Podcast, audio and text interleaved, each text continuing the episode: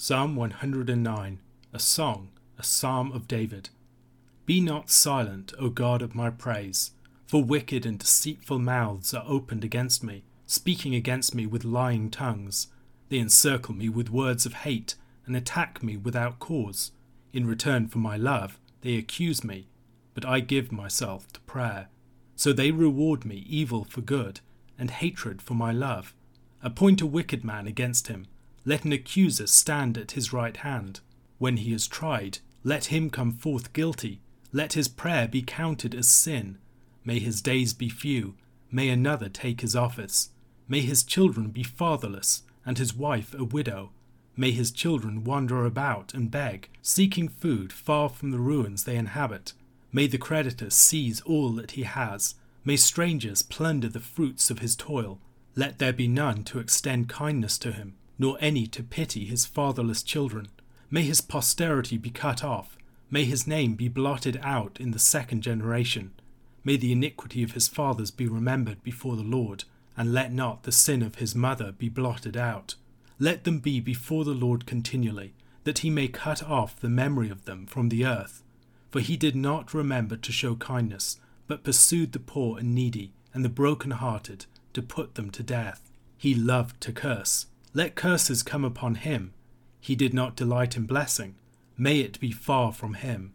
He clothed himself with cursing as his coat. May it soak into his body like water, like oil into his bones. May it be like a garment that he wraps around him, like a belt that he puts on every day. May this be the reward of my accusers from the Lord, of those who speak evil against my life. But you, O God my Lord, Deal on my behalf for your name's sake, because your steadfast love is good. Deliver me. For I am poor and needy, and my heart is stricken within me. I am gone like a shadow at evening. I am shaken off like a locust. My knees are weak through fasting. My body has become gaunt, with no fat. I am an object of scorn to my accusers. When they see me, they wag their heads. Help me, O Lord my God. Save me according to your steadfast love. Let them know that this is your hand. You, O Lord, have done it. Let them curse, but you will bless. They arise and are put to shame, but your servant will be glad. May my accusers be clothed with dishonour. May they be wrapped in their own shame as in a cloak. With my mouth I will give great thanks to the Lord. I will praise him in the midst of the throng, for he stands at the right hand of the needy one to save him from those who condemn his soul to death. Mark chapter 1, verses 1 to 13. The beginning of the gospel of Jesus Christ, the Son of God. As it is written in Isaiah the prophet Behold, I send my messenger before your face, who will prepare your way. The voice of one crying in the wilderness, Prepare the way of the Lord, make his paths straight. John appeared, baptizing in the wilderness and proclaiming a baptism of repentance for the forgiveness of sins. And all the country of Judea and all Jerusalem were going out to him and were being baptized by him in the river Jordan, confessing their sins. Now John was clothed with camel's hair, and wore a leather belt around his waist, and ate locusts and wild honey. And he preached, saying, After me comes he who is mightier than I the strap of whose sandals I am not worthy to stoop down and untie. I have baptized you with water, but he will baptize you with the Holy Spirit. In those days, Jesus came from Nazareth of Galilee, and was baptized by John in the Jordan. And when he came out of the water, immediately he saw the heavens being torn open, and the Spirit descending on him like a dove. And a voice came from heaven You are my beloved Son, with you I am well pleased. The Spirit immediately drove him out into the wilderness, and he was in the wilderness forty days, being tempted by Satan, and he was with the wild animals, and the angels were ministering to him. Mark introduces his account with the beginning of the gospel of Jesus Christ, the Son of God. Jesus is the Messiah and the Davidic Son of God. And Mark uses gospel with reference to what he is writing. He is writing a gospel what is the background of that term? If we go back to the book of Isaiah, we can see that it refers to the good news of the establishment of the reign of the Lord. In Isaiah chapter 40, verse 9, we read, Go on up to a high mountain, O Zion, herald of good news. Lift up your voice with strength, O Jerusalem, herald of good news. Lift it up, fear not. Say to the cities of Judah, Behold your God. Behold, the Lord God comes with might, and his arm rules for him. Behold, his reward is with him, and his recompense before him. He will tend his flock like a shepherd. He will gather the lambs in his arms. He will carry them in his bosom and gently lead those that are with young. And again in chapter 52, verse 7 How beautiful upon the mountains are the feet of him who brings good news, who publishes peace, who brings good news of happiness, who publishes salvation, who says to Zion, Your God reigns. The voice of your watchmen, they lift up their voice, together they sing for joy, for eye to eye they see the return of the Lord to Zion. In chapter 61, verse 1, the Spirit of the Lord is upon me, because the Lord has anointed me to bring good news to the poor. He has sent me to bind up the broken-hearted, to proclaim liberty to the captives, and the opening of the prison to those who are bound. The gospel is the message that God is returning to his people. He's going to deliver them from captivity, and he's going to restore his presence in their midst. He's going to bring back the captivity to Judah. Are we supposed to understand this as the gospel concerning Jesus Christ or the gospel belonging to Jesus Christ? Well, likely it can be read as both, and it seems to me that Mark is probably playing with the ambiguity here. Mark's prologue sets the scene for the rest of the book, as it is written in Isaiah the prophet. And the quotation that follows is actually an amalgamation of verses from Malachi 3, verse 1 Exodus 23, verse 20, and Isaiah 40, verse 3. But the statement about Isaiah the prophet may refer to more than simply the verses that follow. It may refer to the prophecy of Isaiah more generally and the way that the gospel of Jesus Christ is the fulfillment of what Isaiah has foretold, this coming new Exodus. John the Baptist is the harbinger of the coming of the Lord to reign. And Mark de emphasizes the temple part of the Malachi quotation and includes elements of Exodus 23, verse 20, which speaks of the angel who will provide for and lead them through the wilderness into the promised land. So the verse from Malachi is chapter 3, verse 1 Behold, I send my messenger, and he will prepare the way before me.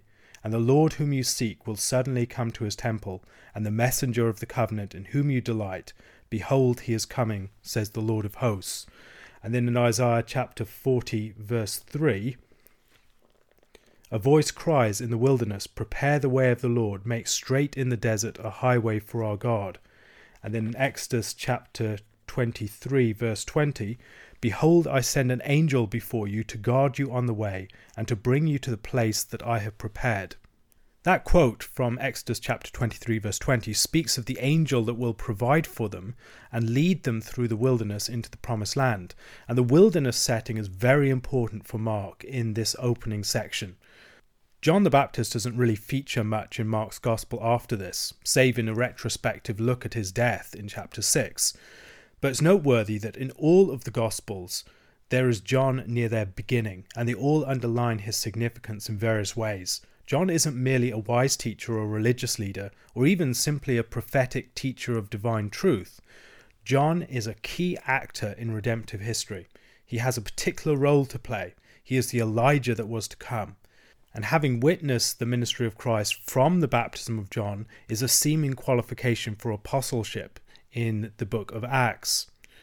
The amalgamation of these texts changes some of their reference. So, for instance, who is the messenger sent before in Exodus chapter 23? The messenger, the angel of the covenant, is sent before Israel. And Jesus is the one that the messenger is sent before here. And Jesus may be implicitly presented as Israel in this picture. He is the true fulfillment of Israel. But in the next verse, when compared with the original verse being quoted, Isaiah chapter 40, verse 3, a different association may be made.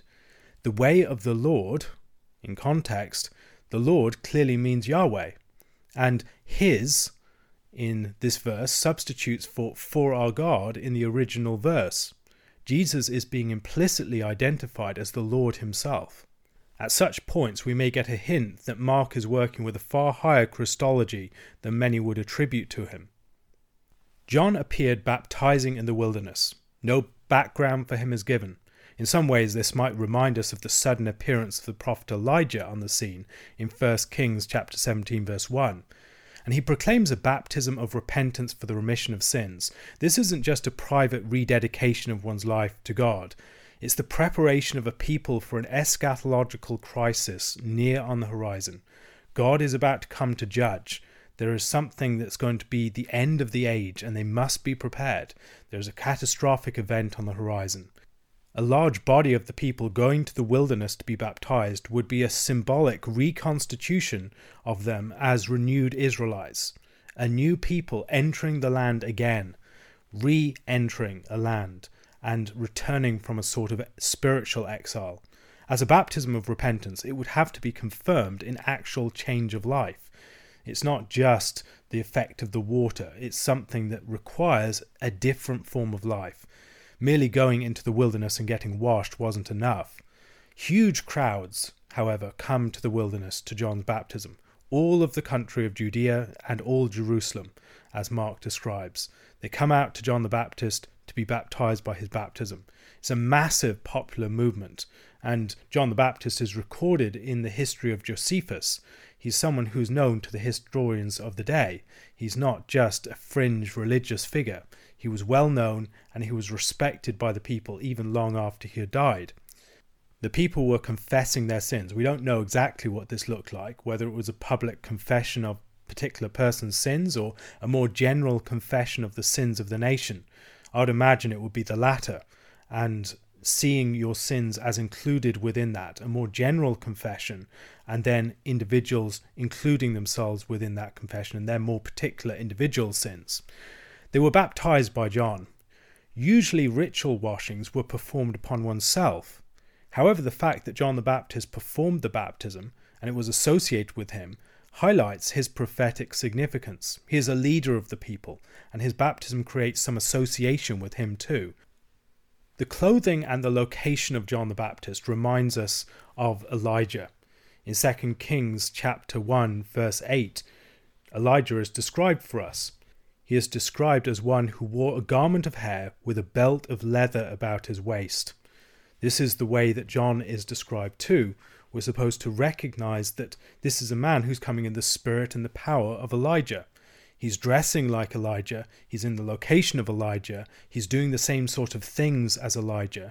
There are all these resemblances. We're supposed to see that there's a similar thing going on. The wilderness is a place of new beginnings.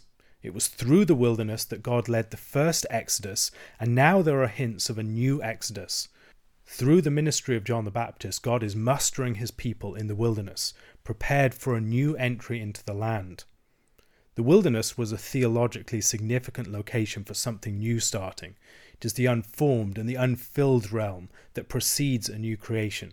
It's a realm of separation from the sin and the impurity of settled society, it's where the seeds of a new faithful order might germinate. And we can see this in groups like the Essenes that will go into the wilderness and start religious groups within that context. It reminds the reader also of Moses and Elijah, both men of the wilderness that preceded a larger re entry into the land, in the case of Joshua and then in the case of Elisha. Like Moses and Elijah, he will be succeeded by another, someone whose ministry will greatly exceed his own. Is not worthy to even act as the servant of this coming one. The Spirit is a focus in these opening verses of Mark's Gospel. Christ is the anointed one. He's the King who has the Spirit of God upon him. And John the Baptist's baptism anticipates a greater baptism, a baptism with the Holy Spirit, which will be a greater reconstitution of the people of God that would occur at Pentecost. Jesus of Nazareth comes on the scene at this point, coming down from a northern province to the area where John is baptizing in Judea. John's is more of a Judean movement, but Jesus the Galilean comes to be associated with him. Like John, he comes on the scene suddenly and without introduction. When he is baptized by John, there is a theophanic appearance of the Spirit as a dove to Jesus. He saw the heavens being torn open It's an appearance to him not necessarily witnessed by others who were present. The heavens being torn open might remind us of the vision of Ezekiel at the beginning of his book, for instance.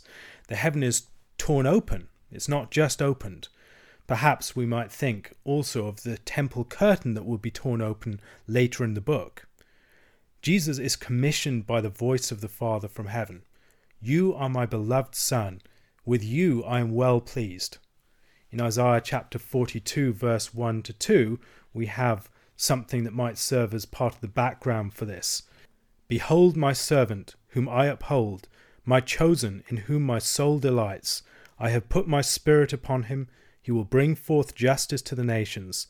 He will not cry aloud, or lift up his voice, or make it heard in the street. Psalm 2 would seem to be another part of the background. You are my son. Today I have begotten you.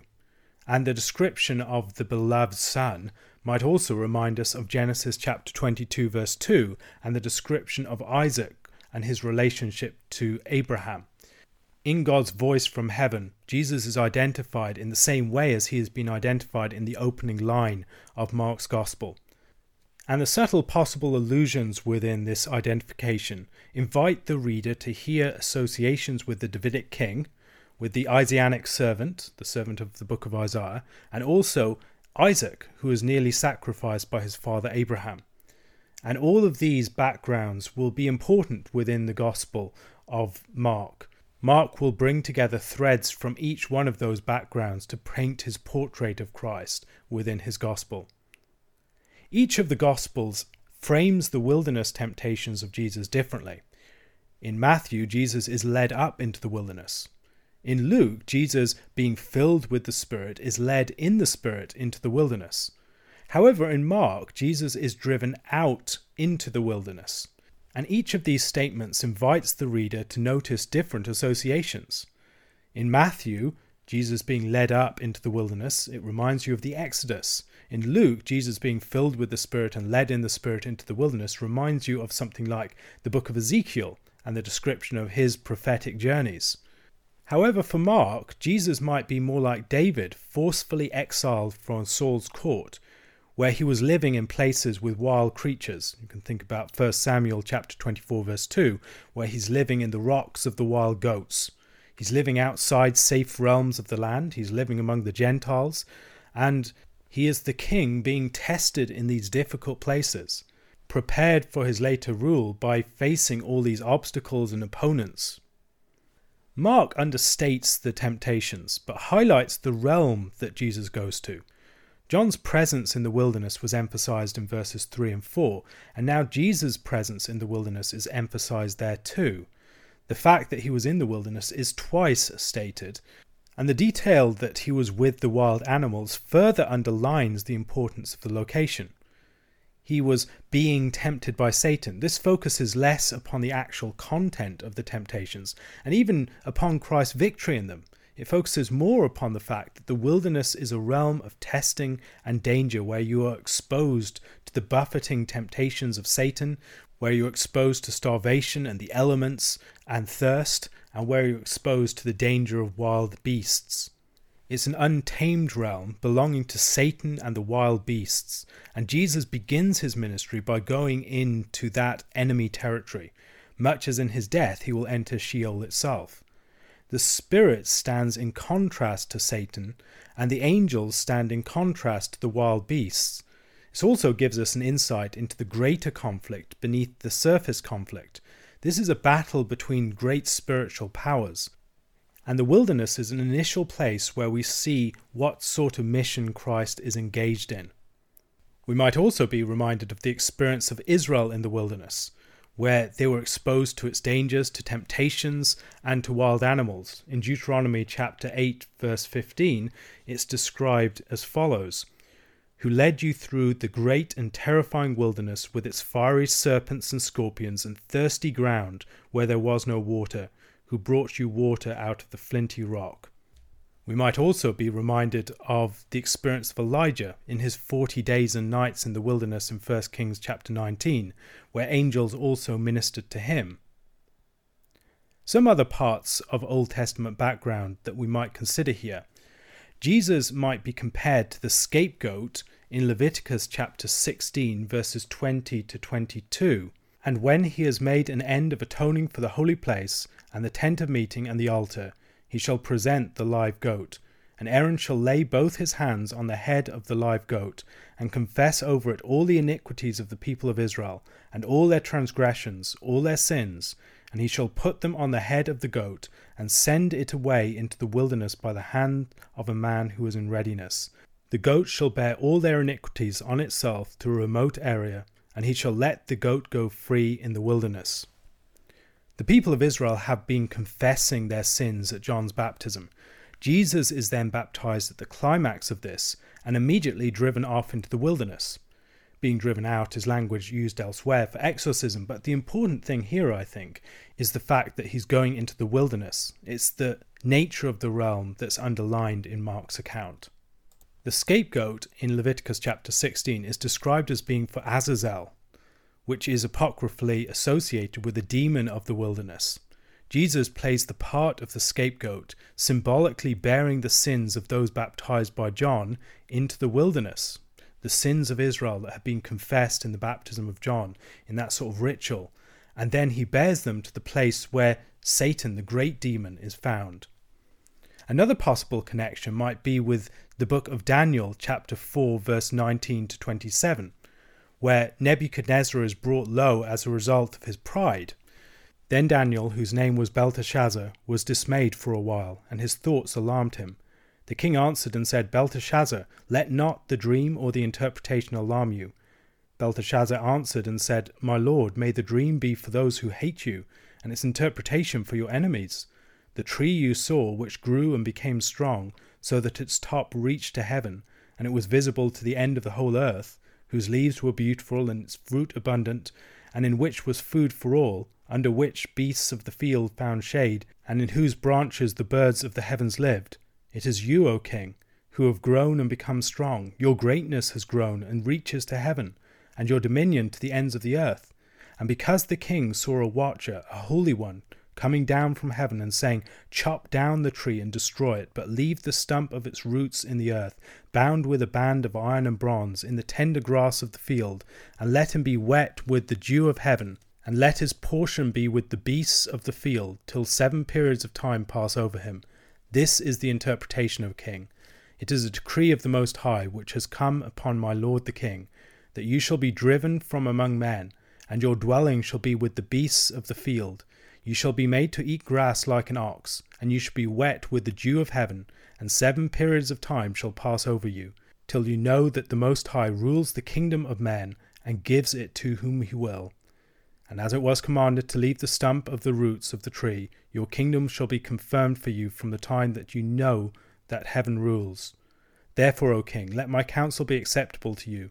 Break off your sins by practicing righteousness, and your iniquities by showing mercy to the oppressed, that there may perhaps be a lengthening of your prosperity.